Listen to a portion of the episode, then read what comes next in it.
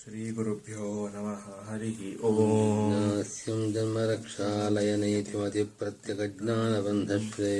शास्त्रगम्यम् श्रुतिगतवचनैर्मुख्यवृत्त्याभिधेयम् भैष्मी सत्यासमेतम् बहुगुणभूषम् वेदि पूर्वारदूरम् भक्तिश्रुत्यादिचिन्तम् भजनपरगतिम् भावये वेणुकृष्णम्। आम्रतसम्भात्समागत्य ताम्रतुण्डान्यहत्यः नम्रम् नौमि जगन्नाथम् कम्रोपात्रम् त केसरी। अनधीत्यमहाभाष्यम्यस्य व्याकृष्यनुग्रहात्मवादेन दुर्मार्गं प्रत्यूहतिमिरापहम्। पूर्णबोधगुरोन्वन्दे जयार्यान् व्यासदेशकान् रामचन्द्रगुरूनार्यान् लक्ष्मीकान्तगुरूनपि येनायं निर्णायमद्भुगसद्भाष्यप्रकाशाशयः प्राखण्डे प्रतिवादिदर्शनगणः प्राबन्ध्यगुर्वर्णवः शिष्येभ्यः समदायि वित्तमभयं ब्राह्म्यविद्यासनम् सोऽयं ते रघुनाथदित्तवरराट्शुद्धिं विदध्यान्मतेः जयार्यरचितां टीकामरसस्तेतामती जगन्नाथाख्ये क्रियते भाष्यदीपिका क्वचिद्भाष्योरत्ते वा टीकार्थोऽपि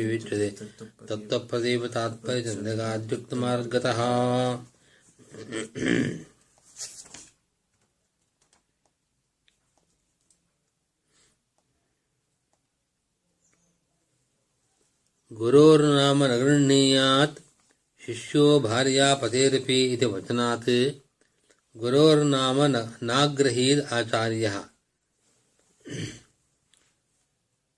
ज्ञेयं गम्यं ಗುರೂಂಶ್ಚಾಪಿ ನತ್ವಾ ಸೂತ್ರಾರ್ಥ ಉಚ್ಯತೆ ಎಂಬ ಮಂಗಳಾಚರಣ ಶ್ಲೋಕದಲ್ಲಿ ಗುರುಗಳನ್ನು ನಮಸ್ಕಾರ ಮಾಡಿ ಅಂತ ಇಷ್ಟೇ ಹೇಳಿದ್ದಾರೆ ಆಚಾರ್ಯರು ಆ ಗುರುಗಳ ಗುರುಗಳನ್ನು ನಾಮನಿರ್ದೇಶ ಮಾಡಲಿಲ್ಲ, ಅವರ ನಾಮವನ್ನು ಹೇಳಲಿಲ್ಲ. ಯಾಕೆ ಹೇಳಲಿಲ್ಲ ಅಂತಂದರೆ, ಶಾಸ್ತ್ರದಲ್ಲಿ ಗುರೋಹ ನಾಮ ನಗರಣೀಯ ಶಿಷ್ಯ ಶಿಷ್ಯ ಗುರುಗಳ ಹೆಸರನ್ನು ಉಚ್ಚಾರ ಮಾಡತಕ್ಕದ್ದಲ್ಲ. ಹಾಗೆ ಭಾರ್ಯಾ ಪದೇರಪಿ, ಭಾರ್ಯೆ ಪತ್ನಿ, ಪತಿಯ ನಾಮವನ್ನು ಹೇಳತಕ್ಕದ್ದಲ್ಲ ಅಂತ ಧರ್ಮಶಾಸ್ತ್ರ ವಚನ ಬಿದ್ದದ್ದರಿಂದ ಆಚಾರ್ಯರು ಗುರುಗಳ ಹೆಸರನ್ನು ಇಲ್ಲಿ ಹೇಳಲಿಲ್ಲ. ನಚ ಗುರೂನ್ ನಾರಾಯಣ ಶಬ್ದವಾಚ್ಯಾನ್. ನಾರಾಯಣ ಪದೇನೈವ ಗುರುನಾಮ ಚ ಓವಾಚ ಚ ಓವಾಚ ಆ ಸಮಂತಾತ್ ವಿಶಿಷ್ಟ ಸ ಏವ ಹಿ ವ್ಯಾಸೋಪಿ ಇತಿ ತತ್ವಪ್ರದೀಪಿಕಾ ವಿರೋಧಿ ಇತಿ ವಾಚ್ಯಂ. ಇಲ್ಲಿ ಒಂದು ಪ್ರಶ್ನೆ, ತತ್ವಪ್ರದೀಪ ತತ್ವಪ್ರದೀಪ ಗ್ರಂಥದಲ್ಲಿ ಗುರೂನ್ ಅನ್ನೋ ಪದಕ್ಕೆ ನಾರಾಯಣ ಶಬ್ದವಾಚ್ಯರಾದ ಗುರುಗಳನ್ನು ಅಂತ ವ್ಯಾಖ್ಯಾನ ಮಾಡಿದ್ದಾರೆ. ಹಾಗೆ ಹೇಳಿ ಮುಂದೆ ತತ್ವಪ್ರತಿಭೆ ಹೇಳ್ತಾ ಇದೆ, ಯಾರು ಗುರುಗಳನ್ನ ಅಂತಂದ್ರೆ ನಾರಾಯಣ ಪದೇನೈವ ಗುರುನಾಮಚ ವಾಚ ಆ ಗುರುಗಳ ಹೆಸರನ್ನ ನಾರಾಯಣ ಮತ್ತು ಮೊದಲನೇ ಪದದಿಂದಲೇ, ನಾರಾಯಣ ಪದದಿಂದಲೇ ಹೇಳಿದ್ದಾರೆ. ಯಾಕೆಂತಂದ್ರೆ ವ್ಯಾಸರೇ ಗುರುಗಳು, ಆಚಾರ್ಯರಿಗೆ. ವ್ಯಾಸ ಅನ್ನುವಾಗ ವಿ, ಆ, ಸ ಅಂತ ಮೂರು ಪದಗಳಿದೆ. ಆ ಅಂದರೆ ಸಮಂತಾತ್. ವಿ ಅಂತಂದರೆ ವಿಶಿಷ್ಟ, ಸಹ, ವ್ಯಾಸ. ವಿ, ಆ, ಸಹ. ಮೂರು ಸೇರಿದಾಗಿ ವ್ಯಾಸ. ವಿ, ಆ, ವ್ಯಾ ಅಂತ ಆಗತ್ತೆ. ಸಹ, ವ್ಯಾಸ. ಆ ಅಂತಂದರೆ ಪೂರ್ಣವಾಗಿ, ಸಂಪೂರ್ಣವಾಗಿ ಸಮಂತಾತ್, ಚೆನ್ನಾಗಿ ವಿಶಿಷ್ಟ ಸಹ. ಸೈವ ಆ ನಾರಾಯಣನೇ ಆ ವೈಶಿಷ್ಟ್ಯ ಉಳ್ಳವನು ವಿಶಿಷ್ಟನಾದವನು. ಬಾದರಾಯಣ ಅವತಾರದಲ್ಲಿ, ವ್ಯಾಸಾವತಾರದಲ್ಲಿ ಯಾವ ವೈಶಿಷ್ಟ್ಯಗಳಿದೆಯೋ ಆ ವೈಶಿಷ್ಟ್ಯೋಪೇತನಾದವನು ಅವನೇ. ಸೈವ ನಾರಾಯಣನೇ. ಆದ್ದರಿಂದ ವ್ಯಾಸರು ನಾರಾಯಣರೇ ಅನ್ನೋದು ವ್ಯಾಸ ಶಬ್ದದಿಂದಲೇ ಗೊತ್ತಾಗ್ತಾ ಇದೆ. ಆದ್ದರಿಂದ ನಾರಾಯಣನೇ ವ್ಯಾಸ ಎಂಬ ನಾರಾಯಣ ಶಬ್ದ ವಾಚ್ಯರೇ ವ್ಯಾಸರು ಅಂತ ಹೇಳುವ ಮೂಲಕ ತತ್ವಪ್ರದೀಪದಲ್ಲಿ ಆಚಾರ್ಯರು ಗುರುಗಳ ನಾಮವನ್ನು ಹೇಳಿದ್ದಾರೆ ಅಂತ ತತ್ವಪ್ರದೀಪಿಕಾ ಗ್ರಂಥದಲ್ಲಿ ಹೇಳಿದಂತೆ ಕಾಣಿಸ್ತಾ ಇದೆ. ಆದರೆ ಗುರುರ್ನಾಮ ನಗರಣೀಯಾತ್ ಎಂಬ ಶಾಸ್ತ್ರವಚನದಂತೆ ಆಚಾರ್ಯರು ತಮ್ಮ ಮಂಗಲ ಶ್ಲೋಕದಲ್ಲಿ ಗುರುಗಳನ್ನ ಅಂತ ಹೇಳಿದ್ದಾರೆ. ಹೊರತಾಗಿ ಆ ಗುರುಗಳ ನಾಮವನ್ನು ಹೇಳಲಿಲ್ಲ ಅಂತ ಹೇಳ್ತಾ ಇದ್ದಾರೆ. ಈಗ ಹೇಳೋದಕ್ಕೆ ತತ್ವಪ್ರದೀಪದ ವಿರೋಧ ಬರುತ್ತೆ ಅಂತ ಶಂಕೆ.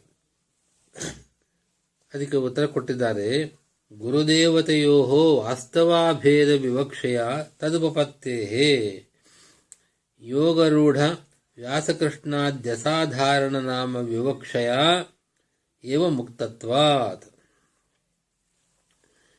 ಗುರು ಮತ್ತು ದೇವತೆ ಆಚಾರ್ಯರಿಗೆ ವಾಸ್ತವಿಕವಾಗಿ ಒಂದೇ.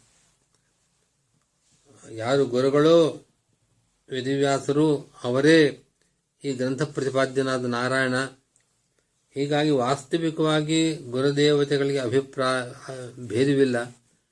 ಆದ್ದರಿಂದ ನಾರಾಯಣ ಅಂತ ಹೇಳಿದ್ದರಿಂದಲೇ ಗುರುಗಳ ಹೆಸರನ್ನು ಹೇಳಿದಂತಾಯಿತು ಅಂತ ಅನ್ನೋ ಮಾತನ್ನು ಆ ಅಭಿಪ್ರಾಯದಿಂದ ವಾಸ್ತವಿಕವಾಗಿ ಗುರು ಮತ್ತು ಆಚಾರ್ಯರಿಗೆ ಗುರುಗಳು, ದೇವತೆಯು, ಗ್ರಂಥ ಪ್ರತಿಪಾದ್ಯವಾದ ದೇವತೆಯು ಒಂದೇ ಆಗಿದೆ.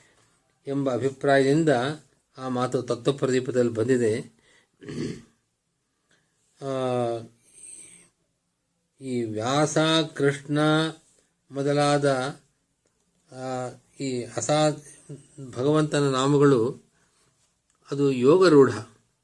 ಯೋಗರೂಢ ಅಂತಂದರೆ ಅದಕ್ಕೆ ಭಗವಂತನಲ್ಲಿ ರೂಢಿಯೂ ಇದೆ, ಯೋಗವೂ ಇದೆ. ಯೋಗ ಅಂತಂದರೆ ಆ ಶಬ್ದದ ಅವಯವಾರ್ಥ. ಅದನ್ನು ಪರ್ಯಾಲೋಚನೆ ಮಾಡಿದಾಗ ಏನು ಅರ್ಥ ಸಿಗತ್ತೋ ಆ ಅರ್ಥಕ್ಕೆ ಆ ಅರ್ಥ ಉಳ್ಳವನು ಆ ಧರ್ಮ ಉಳ್ಳವನು ಆ, ಯೋ ಆ ಶಬ್ದವಾಚ್ಯನಾದವನು. ಹೀಗಾಗಿ ವ್ಯಾಸ ಎಂಬ ಶಬ್ದ ಕೃಷ್ಣ ಎಂಬ ಶಬ್ದ ಭಗವಂತನಿಗೆ ಯೋಗರೂಢ ಭಗವಂತನ ವಿಷಯದಲ್ಲಿ ಯೋಗರೂಢ. ಅದು ರೂಢಿಯೂ ಇದೆ. ಭಗವಂತನ ಅಲ್ಲಿ ಅದಕ್ಕೆ ಅದೊಂದು ಸಂಜ್ಞೆ ಹೆಸರು. ಅದರಂತೆ ಯೋಗವೂ ಇದೆ. ಆ- ಪದದ ಅವಯವಾರ್ಥವನ್ನು ವಿಚಾರ ಮಾಡಿದಾಗ ಅದು ಹೇಳ್ತಕ್ಕಂಥ ಧರ್ಮ, ಆ, ಭಗವಂತನಲ್ಲಿ ಇದ್ದ ಕಾರಣ ಈ ಶಬ್ದಗಳೆಲ್ಲ ಈ ಅಸಾಧಾರಣ ಶಬ್ದಗಳಿವು. ಇಂತಹ ಶಬ್ದಗಳು ಯೋಗರೂಢವಾದದ್ದು. ಆದ್ದರಿಂದ ವ್ಯಾಸ ಎಂಬ ಹೆಸರು ನಾರಾಯಣನಿಗೆ ಹಾಗೆ ಯೋಗರೂಢವಾದ ಶಬ್ದವಾಗಿದೆ. ಆದ್ದರಿಂದ ಆ ಸಮಂತಾತ್ ವಿಶಿಷ್ಟ ಸಹ ಎಂಬ ಅರ್ಥದಲ್ಲಿ ವ್ಯಾಸನೇ ನಾರಾಯಣ ಎಂಬ ಅರ್ಥವೂ ಸಿಗೋದರಿಂದ ಆ ಅಭಿಪ್ರಾಯದಿಂದ ಹೇಳಿದ್ದೆ ಹೊರತಾಗಿ ಇಲ್ಲಿ ಗುರುಗಳ ನಾಮವನ್ನು ಉಚ್ಚಾರ ಮಾಡಬೇಕು ಅನ್ನೋ ದೃಷ್ಟಿಯಿಂದ ಮಾಡಿದ್ದಲ್ಲ.